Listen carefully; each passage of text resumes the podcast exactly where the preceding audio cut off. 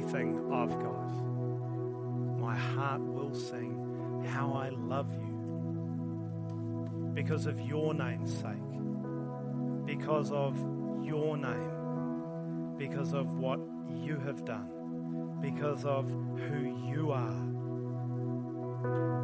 and that you've poured out your spirit on us because you are love.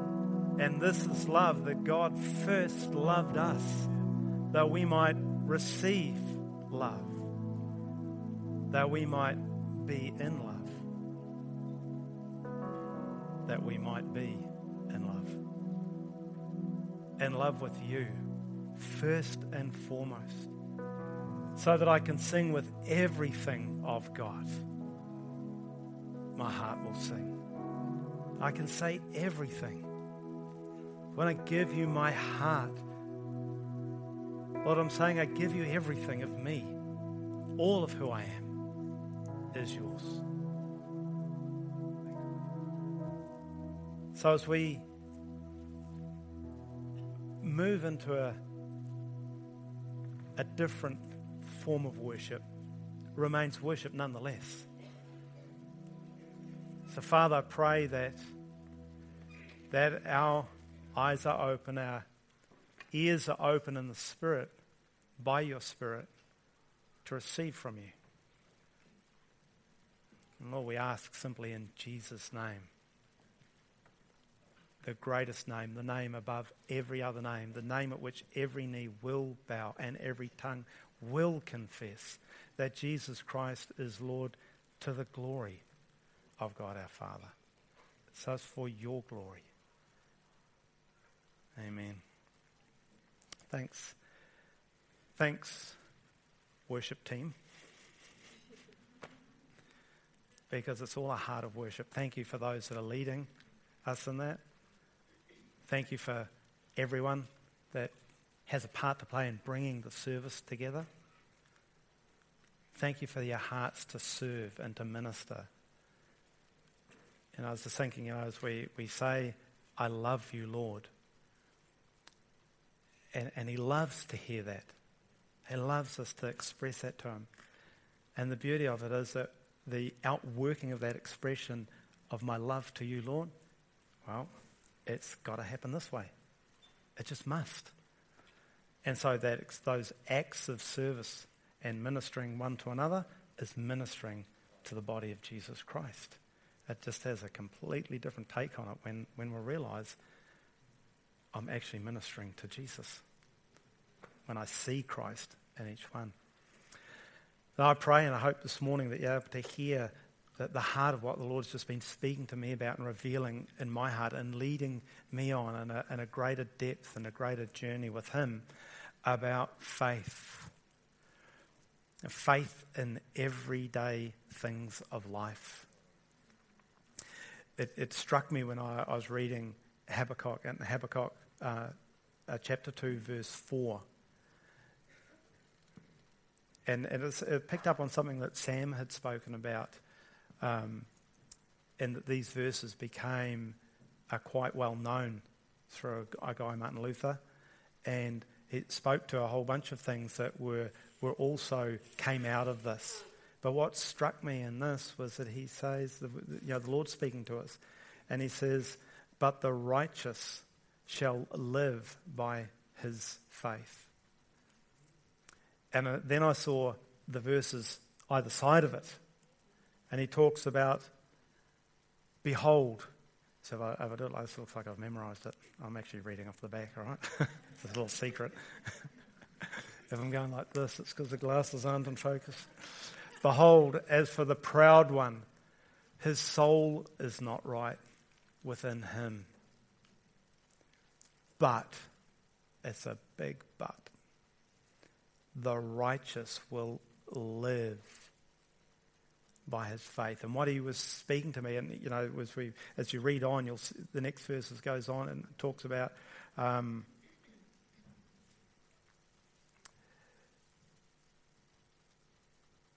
he is arrogant, he will never rest because of the greedy of the, greedy as a grave. And it goes on, it's talking about the bit that comes in before, before the proud one. So that ability to be humble and settle down and bow down before the Lord and now trust in what he has done, that I will now have moments throughout my life interspersed with actions of faith.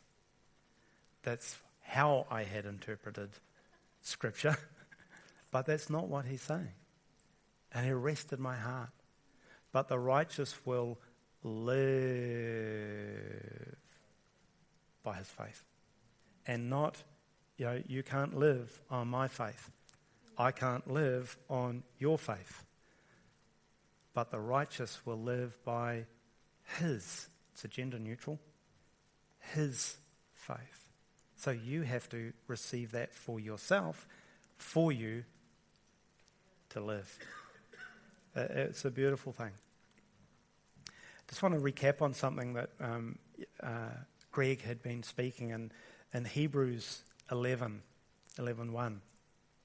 And we were talking about faith, about this faith. And Hebrews, obviously, it's the, um, yeah, put that up. It's sort of the go to chapter on faith, for obvious reasons. But one of these things that talks in Hebrews 1, it says, Now faith is now faith is confidence in what we hope for and assurance about we, what we do not see. This is what the ancients were commanded for. Now faith is the assurance of things hoped for and the conviction of things not seen. For by it the men of old gained approval. Now faith is the substance of things hoped for and the evidence of things not seen. For by it the elders obtained a good testimony. For those that are listening, that was uh, uh, three different versions the NIV, the NASB, and the King James Version. And I just, I just felt to put that up, and because it's translated in different words, as you can see, and it has a, sort of a different impact to sort of arrest your heart as you're grabbing hold of what it is that the Lord's communicating for us about what this, this faith is. And uh, I, I like I like the, well, I like them all actually, but just the wording in, in the NIV and the King James Version. Now, faith is the confidence, and I'll jump to the NIV, of things hoped for, the evidence of things unseen. So when we're talking about the faith, you know, the just shall live by his faith, then there becomes an evidence in the confidence that I have in that faith in the way I'm living my life. There will be evidence, one way or another. It's going to be evidence of something. What he's wanting to form us and bring us as a body into maturity, into the full maturity of Christ. You know, Ephesians, we're talking about with the fivefold ministry and the giftings that are given for the body to be built up into full maturity, that we have confidence in him that there's evidence of that life at work within us. And this is the heart of, of what I'm, I hope I can express and declare this morning. So, this whole walk of life is just that it's a walk through our life of faith. And I just want to quickly um, roll through the, the names are listed in, in Hebrews here, in Hebrews 11. In chapter 4, it says, By faith, Abel brought a, a better offering than Cain did uh, to God, through which he obtained the testimony that he was righteous God testifying about his gifts through faith. There was an evidence of the action that he and the conviction that he had within him. So there was evidence of his action now outworking. So there's a there's if, if there's one thing again that I, that I hope I can convey and that can be received this morning, it's it's about intimacy with God, and it's about um, the moments of faith activated, interspersed with a life being lived by faith. So here we have, you know, Abel who has gives testimony that he was righteous by an act that he participated in, that was testimony or evidence of his life actually being outworked and lived by faith, and they don't separate from each other. Um, verse five, by faith Enoch was taken uh, from this life, that he would not see death. He was not found because God took him up.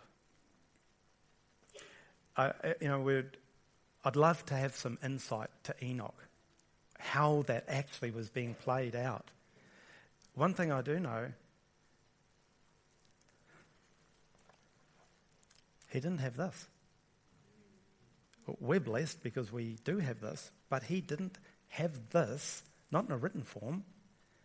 I'd go so far as saying he, he had this, because it then became evident through how he was walking out and how he was living his life, and then it became evident God took him. And verse 6 without faith, it's impossible to please God.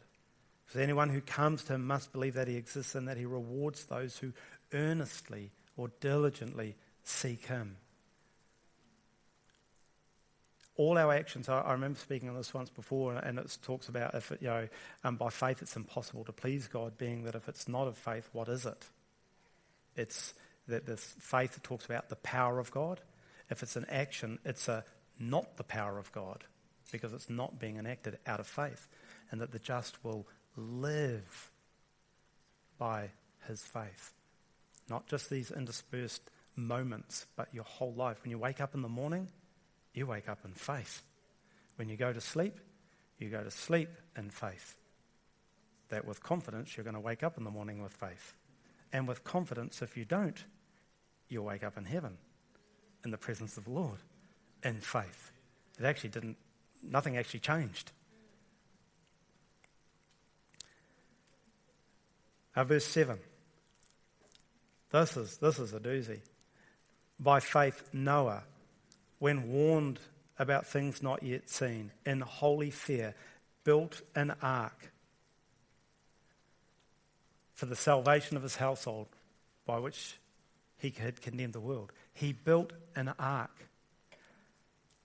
Now, for those who are biblical scholars, I'm going to say it was 100 years. for those who can show me it's 120, please do, because I've heard it so often. But when I can scripture, I can only pick out 100 years. Went in at 500, came out at 600. well, it started at 500 and went into the ark at 600. But the point is, there's 100 years. 100 years. He didn't have placemakers. He didn't have mitre 10. you know? He had to work it all out, had to chop the trees down, get down, you know, slice them all up. What, what happens out of after five years when probably all you've done at this stage is lop down a couple of trees? You know, if they're these thousand year old trees, uh, 300 years old, and who knows how, how, how wide or what the diameter of are, they're probably going to take a little bit to chop down. Five years have gone by. You need to build an ark. And you need to tell people that there's rain coming you need to demonstrate it. Starting to look a little silly. What happens 10, 15 years? 30 years still building this ark. Probably starting to take shape now. Got a, you know, the, the main rib and a few beams going in or something. But there's no rain yet. It's 30 years later, still living by faith on a word that was given to him 30 years previously. I think the man had amazing faith. 90 years. I don't think the Lord told him when the rain was going to come. He didn't know at 90 years, there's 10 years to go. I mean, could have been another 100 years, as far as he knew. But it's a life of faith. But he, he, he persevered, or persevere is not the right word, he continued in the assurance and the conviction which became evidence of how he was living out his life. Verse 8 By faith, Abraham. Again, it's Abraham when he was first called, Abraham when he received the promise. There's something that was being demonstrated in Abraham that God saw that he's calling us for that same faith, for we're to have the same faith as Abraham. And God's stirring within him and calls him. So he goes to a place where he later receives an inheritance. He obeyed and went. Why? There must have been, there had to be, a, a connection, an intimacy, a relationship between Abram and God. For him to actually let go of everything that he had, the country that he was in, to get up and go to a new place. By faith, that God said he was going to give him. By f- and here's a good one. In verse 11, by faith, even Sarah. What do we, here's one of those rhetorical questions, right? You don't have to answer. what do we see when we first hear the account of the faith of Abraham and Sarah when he's giving that account of, of having going to have a son? Sarah's response doesn't appear to be one of faith. She laughs. And yet, in Hebrews, she's recorded as one who has faith. So surely there was a change in her heart, and a resting in her heart, and a submitting, and like Habakkuk, not the proud, but that humbling to be able to receive that faith. So she's listed. All these people were living by faith when they died, looking to a city whose builder is not God. They could see something that was being built that's not something they're going to build. It's the same for us. By faith, Isaac. I'll quickly um, roll through these ones. In verse 20, by faith, Isaac blessed Jacob in regard to their future. Verse 22, by faith, Joseph, when his end was near, spoke of the Exodus. Having not exited Egypt, was spoke of it, says, Take my bones. By faith, Moses, I love this one. By faith, Moses' parents hid Moses, seeing something that was beautiful about him, beyond just a beautiful form and appearance, but a faith action to put him in an ark and put him out and trust that God would take care of what was going to happen. So there was a conviction in their heart and evidence in their actions.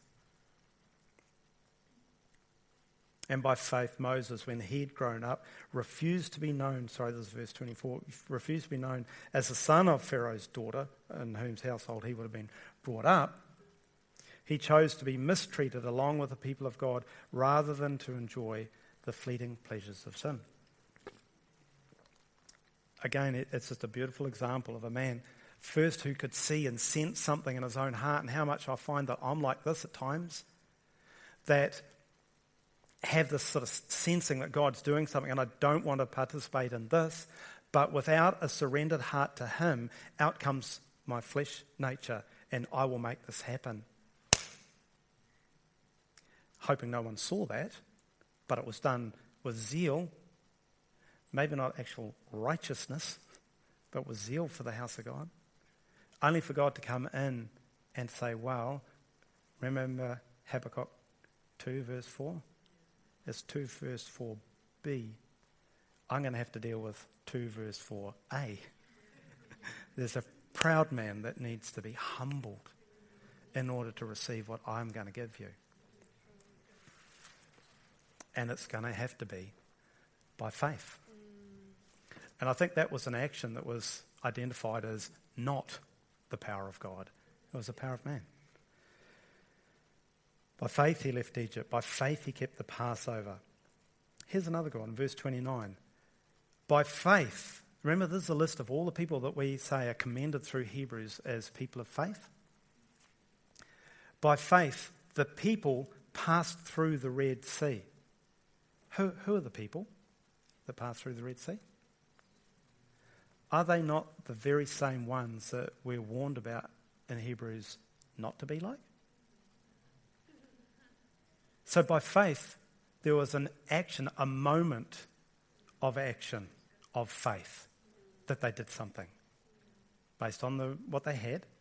And remember, I was saying, uh, a, know, key to all of this is intimacy. Intimacy with God. And so they took this action of faith. And now God knew what He was wanting to do. It was one thing He told them, and all the in all the miracles and all the things that he was doing in Egypt. And he said, I'm going to take you to a promised land. I'm going to lead you out. All these things are going to happen, da, da, da, and you're going to go to a land flowing with milk and honey. It is going to be so abundant, you will not be able to comprehend what I have for you. It is a land flowing with milk and honey. It's the same thing he's talking about for us. You won't comprehend it, not in your own mind, but by the Spirit, which is going to take faith, so that with confidence you're now going to walk in the evidence of that, you know, that reality that you are walking in a land flowing with milk and honey right now.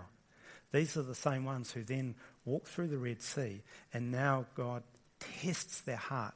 He didn't say to them, I'm going to take you out of Egypt, and I'm going to put you in a land flowing with milk and honey, and I'm going to put you in front of an ocean, and the, the Egyptians are coming to wipe you out. So you're going to be panicking and you think, well, what are we going to do? And then I'm going to put a cloud and fire and I'm going to open up the Red Sea and dry the land and you're going to be able to walk across it. And then they'll come after you and it'll collapse and drown them. Then, after that, I'm going to take you a little bit further, three, four days maybe. There's going to be no water. It's going to be okay until you run out of water. Then you're going to go, well, listen, oh God, I'm dying of thirst. So now what do we do? And then I'm going to show you that I'm God Almighty. I've got this all mapped out and planned out beforehand. I'm going to take Moses, I'm going to get him to strike this massive rock. It's going to split in two, and water's going to burst out of it. And you're all going to be able to drink. Maybe up to three million people. And let's give them two animals each, six million um, sheep or goats or whatever. So that's a lot of hungry people, thirsty people to feed. Okay, and then and then you got. He didn't tell them that. He said, going to take you from here to here." Interspersed along the way is going to be a life that's going to have to be lived by faith. That will be interspersed with actions of faith being expressed out. Thank you, Lord. That wasn't on my mind. um, by faith, the walls of Jericho fell. Verse 30. That, that, is, that is so significant for me that those, the walls of Jericho, God spoke to me, are the walls of pride. If we want to enter into Habakkuk 2, uh, 2 4b, then 2 4a has to be broken and it's the walls of pride that must be broken down. And which part of breaking the walls down did the Israelites actually make happen themselves? I don't read them going up with jackhammers and dynamite to knock the walls down. I see by faith they walked around, once around, seven days. On the seventh day, what happens on the second time around? on the third time around, on the fourth time around, but on the seventh time, by faith, participated in the word of God that He delivered to them for them to be obedient, to receive with confidence, and become an action that became evidence responding to His leading from that, that was when entering into the promised land and receiving that entering of the promise coming into the promised land takes this act of humility. Here I am, Lord. Speak what is true. What a powerful, beautiful song that is. And here I am, I can't come any other way, so I'm going to bow my knee before you, smash down that pride and arrogance, and in humility I receive in faith who you have for me. The hope of glory now received in my heart, that I might now live a life. Each step I take, I put my trust in you. If I could remember the rest of the song, I'd probably break into it now. you know, each step I take, it's an act of faith now that I'm going to actually end up confronting the different cities in this promised land, and God's just identified another one for me just recently in these last three weeks or so while this has been speaking to me. It's another city. He gives opportunity for things to rise up. That city, I didn't tell you to take it. Why are you going to take that city? It's not going to work out well for you. Okay. Smash, bash, cream. All right, lift you up again. Come back. I need to minister to your heart, and I need you in a posture of humility to hear from me. That city, yeah, we'll, we'll address it at a time, but right now I'm dealing with this in your heart, Paul. And so he, he brought that to my mind. He revealed that to my heart as something, oh, okay. And I was joyful in seeing my response of my heart. First, hmm, well, that's not good. So what will I do? Father, what else can I do but surrender to you? So I'll now take these steps to go into what it is that I need to, to address. But I'm going in the absolute confidence and assurance of the rock, the solid rock. always think of Ayers Rock. You know, stand against that and push as much as you like. You're never going to move it. All right? And so I look, I see that as a solid rock that is you, immovable, unshakable, will not budge from what is true, what is loving, what is righteous. And I'm founded on that, and I'm found on that. So, Lord, I'll surrender to you now. I'll walk into the city and lay siege to it and capture that city in this area and see that you have found and proved true in me. And that, for me, was another expression of walking in this face. There was no absolute miracle. I mean, you know, 100 angels didn't appear out of the sky or something, but it was an intimacy with my Father, an intimacy of a dialogue with Him that He showed something that was to be confronted and revealed His nature forming and formed within me. By faith, the prostitute Rahab, verse 31, because she welcomes spies. Again, an action. Who would have thought? That, you know, the, as I was researching this, a lot of um, uh, scholars had tried to get around the fact that Rahab was a prostitute. It doesn't work so well for holy, righteous scripture. But it works beautifully well for a holy, righteous God. You are never justified or, or determined who you are, or as the Lord spoke to me about, you're not characterized, Paul, by your action. I know your actions already. I've seen them the end from the beginning. So I know those. I call you this. What I want to do is work in you so that those actions are transformed now. And there's more. There's Gideon, Barak, Samson, and a guy's name is so hard to pronounce. David, Samuel, prophets. But I just want to come back to Hebrews 1 3. Who's in this one?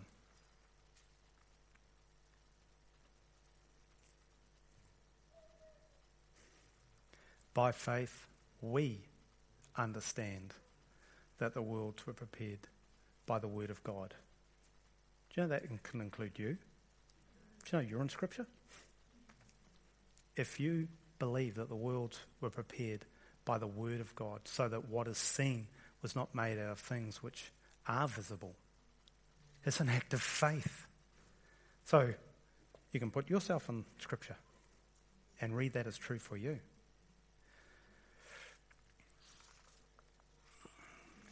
I just I want to just take a moment just to um, ask Mel to, to come forward and share.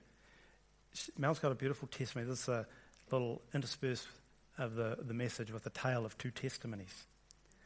So it's a living testimony um, of an expression of faith that is a, a, a life being lived interspersed with an action. Morning, everyone. Um, I'm just going to share briefly. Um, it was about six years ago that um, Kirk and I were playing a bit of basketball uh, with the youth and some of the youth leaders. And um, in true style, I tripped over Mitch's feet. Does anyone know Mitch? Mitch the machine? Anyway, uh, he's somewhere here, but it, it was um, Mel style, uh, falling over the place. And Anyway, I totally face planted the ground. Um, and in true Mitch style, being sweet and probably used to ladies falling at his feet, he put his, put his arm out and, you know, said, you know, can, I help you up? And I, I put my arm out and it was at that point I realized ow, like something's happened, ow. Um, so uh, the night went on, and it was a night service, and uh, Kirk and I came along, and and it was during winter, so it sort of layers on, and I didn't think to check it. I just thought, oh, it's a bit sore, but I'll, I'll just keep it elevated. Anyway, it wasn't um, too long until we were at my parents' place, and, and Kirk said, oh, let's just have a look at your arm, and I stripped down, and, and anyway, the, um, the elbow was blue and completely swollen and just didn't look good. And he was like, right, we need to go to after hours. We were there until 2 a.m. in the morning. Finally, I was seen. Uh, the doctor looked at it, he x rayed it, and he said, Oh, you've um, fractured your elbow, you've cracked it.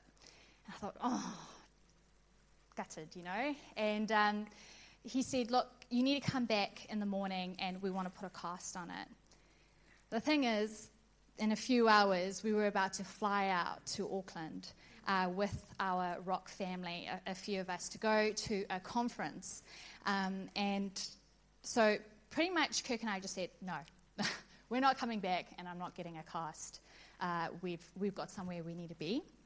It was a priority for us to be there, um, and we, we knew we were going to be entering into um, an atmosphere of, of faith with other believers. Um, that we coming into an environment of a state of um, possibilities where anything is possible.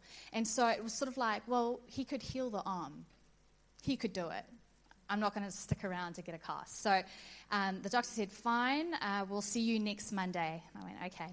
Anyway, off to Auckland we went. It was a wonderful time, um, just being together as, as believers, and um, of course, having a, a, fractured arm that was in a sling, just to keep it elevated. I was a target for healing, um, which was cool. Um, but it was the last night that um, t- t- two, two people just said, Hey, can we lay hands and, and, and pray? And I said, Of course. Um, they laid hands, and I remember just the, the warmth of the Lord. It was the, the warmth of His presence just came upon me, and I, I could feel the heat coming into my arm as they prayed, my right arm. Um, and uh, they said, All right, does anything feel different? I said, Yep, there's a bit of warmth. And so I extended my arm, and I, I could not do that. And I could fully extend it, and I was like, Whoa and then I and then I was doing this, and my arm was completely healed and completely pain free. It was incredible. But you know, it was in that moment that I realized it, it and I look back on as, as a mark in my journey with the Lord that faith is a substance of things hoped for. He, is he says he is the invisible God, but he wants us to hope in him that he can show us the evidence of what it looks like to trust Him, that He manifests Himself as healer. It wasn't about the healing, it was Him showing Himself to me as healer. And so no longer is it just a scriptural words that I know, but it's like, no, I know Him as healer. I possess that. Um, so that was amazing. We came home, and uh, the, the following Monday, I thought this is going to be interesting went to go see the doctor. Um, he said, "How's everything going?" And I said, "Look, it's it's good. I've been I've been healed. Okay, let's have an x ray. X rayed me, and then I'll never forget this. He called me back into the office and um, he said, um, he looked at the x rays and he said, Now, are you sure they x rayed the right arm? and I was like, I am certain. And he was absolutely speechless and he said, I don't really know what to say. Um, you probably need to go to physio. Uh, probably doing the right thing. And uh, I went for half a physio session after that, and the lady was like, just go home. Like, you don't need to be here.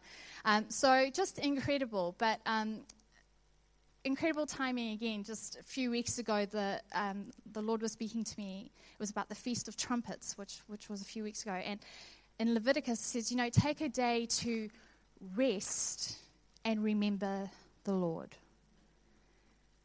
And that same week, I was walking and um, in, in, the pram pushing Mia Bella, and I decided to clear out the pocket of the pram, and in it was the. This was just a few weeks ago, and remember, this happened six years ago. There was um, the appointment dockets for that Monday to go get my arm looked at. And it was like the Lord was, remember me.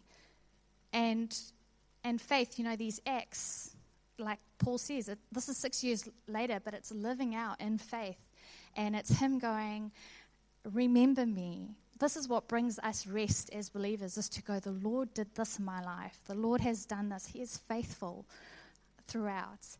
Um, so it was incredible that Paul asked me to share that story because it's like the Lord absolutely brought it to the surface again and said, Remember me. So there we go.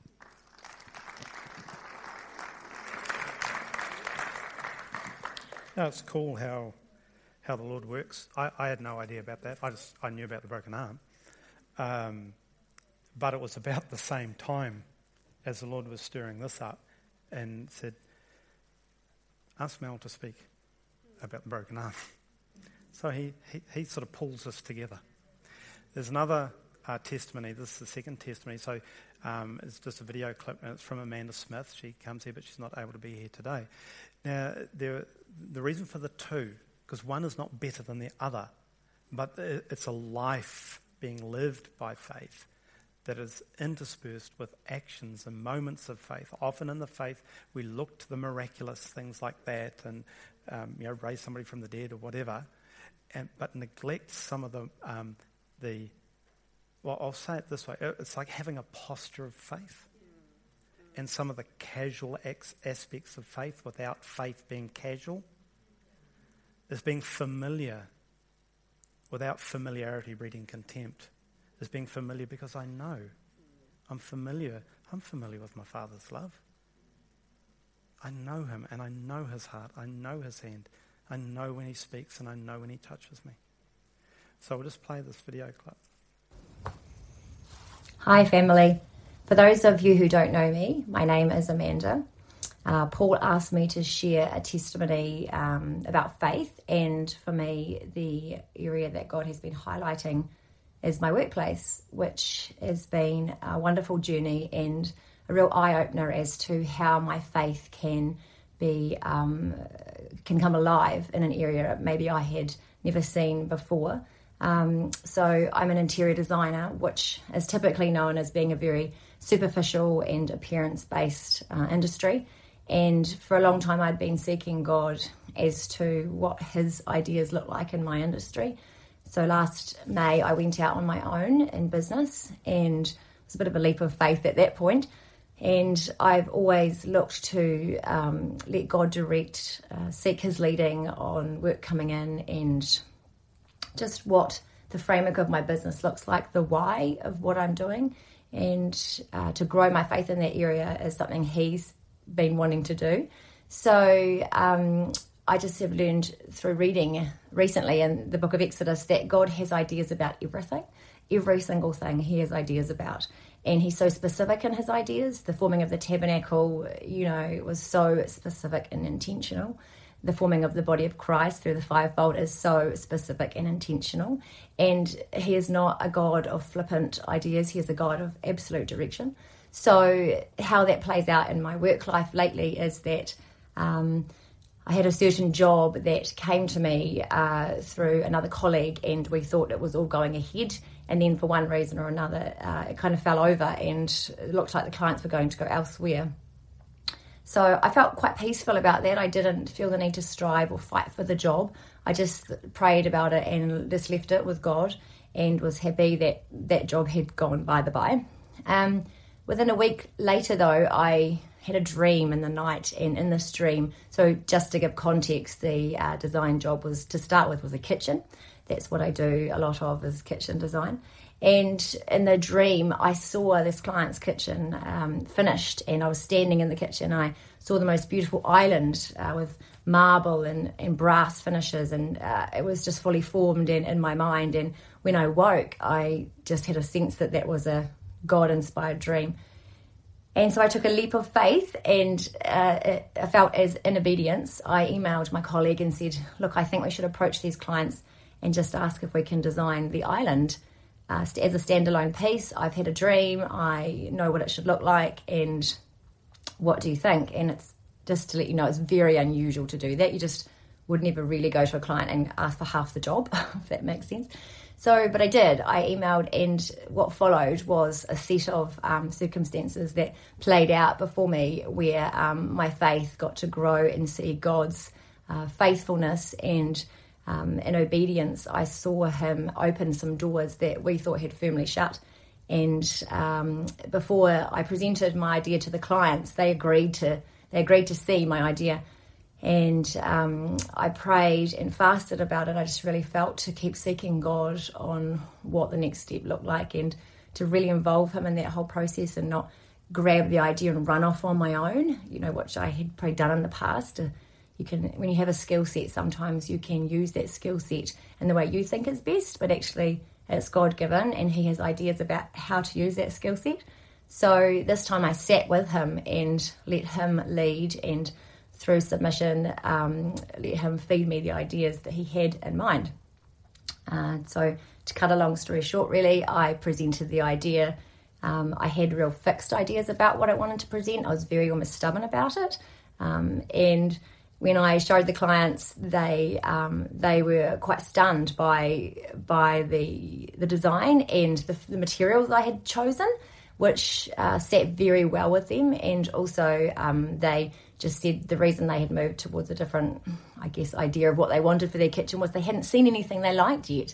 And then when they saw the design that God conceived and handed to me to give to them, they were very much on board and gave me the whole job. And then also gave me other work as well within that um, within their house, so their renovation. So I just felt I feel like I floated out of that meeting, like I had seen a touch of heaven, and uh, God had allowed me to partner with him and shown me what he's capable of. And I just feel like that's another area of my life where faith has been um, has come in and exploded in a really beautiful way. And so I look forward to seeing what else he wants to do in that area and in other areas, obviously. Yeah, thanks.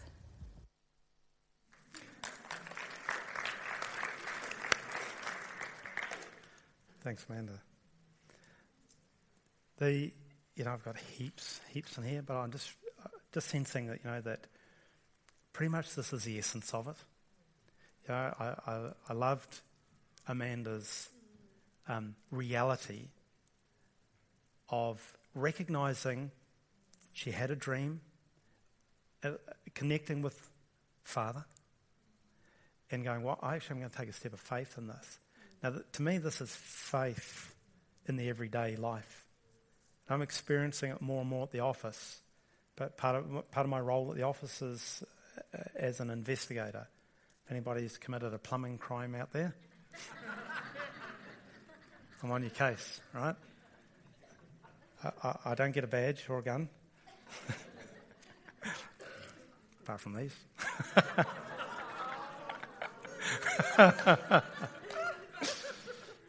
but you know, it, it's when I'm writing reports I have to carry out the investigation, find out who's, who's telling the truth out of all the porkies people tell you, and, and try and sift through this. But I'm very conscious in the decision, there's a lot of powers given over to the investigator because the, the investigator gets to make a determination. The determination is usually black or, black or white. It's either there is a case to answer or there isn't. If there isn't, well, usually, well, okay, um, nice meeting, have a nice life. If there is, you're going to appear before a district court judge, or you're going to appear before uh, as a disciplinary hearing before the board that acts as a court. And so that the decision I'm about to make um, tremendously affects that person and their family. So sometimes I just feel the weight of that while I'm sitting there reading that and have to sort of dissociate from all the personalities involved and just deal with the facts and try and filter out all the other stuff and find out what, what are the facts as best as, as I can get it. As a bit of a joke in the office because um, that when I've got getting to this point of having to make decision, I, I, I do all the interviews and write everything down. Then I summarize all of that to, as to what my findings are, and now my determination is that. That is usually where it's wrestling in my mind. What have I said? a new staff member sitting behind me sort of turned behind and thought, uh, what was that? Sorry, it was just me thinking. It's what, not what you thought it was. but you know, that, that when I'm writing this, the reports, I find myself more and more now, Lord, how am I going to say this? What do I say? How do I find about this person? I know this person is telling me lies. How do I find the truth? Then I wait. And I'll be writing or trusting or just researching. Oh, there's a lead. And this to me becomes this faith, this being lived out in the everyday aspect of life. As Amanda was sharing, and I love that next step she took. I fasted and prayed, inviting God into this. There wasn't people's legs growing back. There wasn't, you know, 800 people in Papua New Guinea got saved. This is about her everyday life, built on a growing intimacy with her Heavenly Father. That says, You are interested in me. You designed the tabernacle and you got artisans involved who were gifted. Who knows? There may even been a plumber there. you know? you know? Some, somebody who was skilled and gifted, who'd already had a heart surrendered to God, knew that when they were putting the, the pipes in your house, it's not for you. Clearly, it's for you, it's for your house. But it's as unto the Lord. And I'll do it for you, Lord, the best way I can, because I'm living by faith.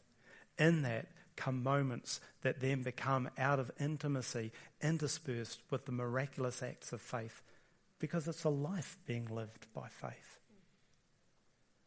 So, Father, I pray.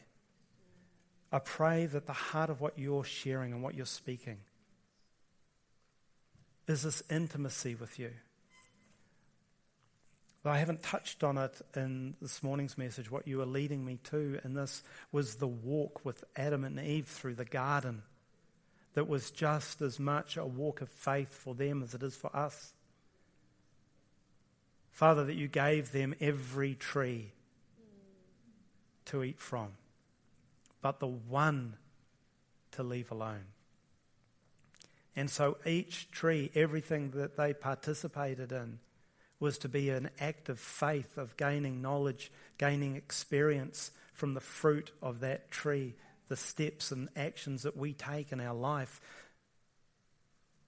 to partake of the different trees of experiences throughout our life are done in faith with intimacy with you because you'll declare what is good and what is righteous and what is evil.